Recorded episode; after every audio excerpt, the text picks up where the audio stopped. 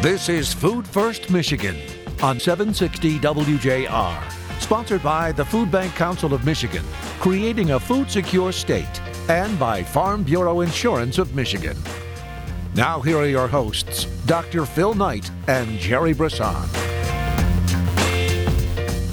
Welcome, everyone, and thanks for listening. Vision is often described as a picture of a better tomorrow.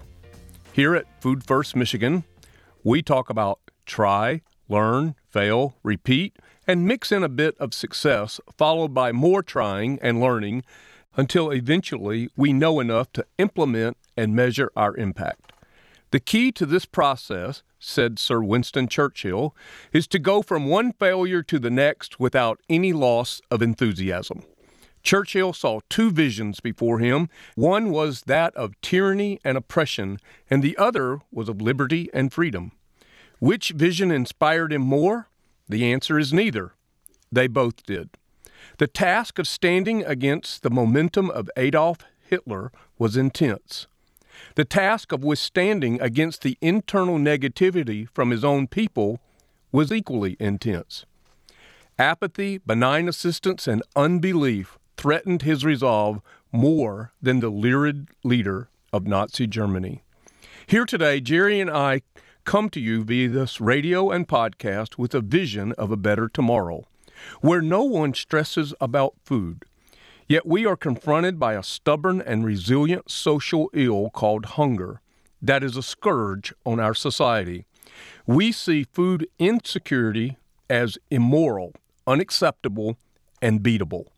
Precisely how Prime Minister Churchill viewed fascism.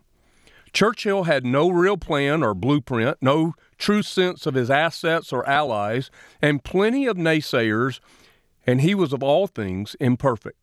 Sounds a lot like us. What Winston Churchill was above all things was willing, positive, and relentless. He had more clarity in both of his visions of the future than those who would uproot him from his mission. He saw better beyond and before anyone else, and in short, he was more stubborn than the problem and more committed than his external foe or internal antagonist. Sounds a lot like us as well.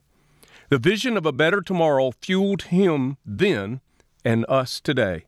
I'm encouraged because Food First Michigan is an example of seeing the problem of food insecurity through a different lens and connecting leaders from all sectors to see the challenge of food insecurity as one they have a vested interest in solving.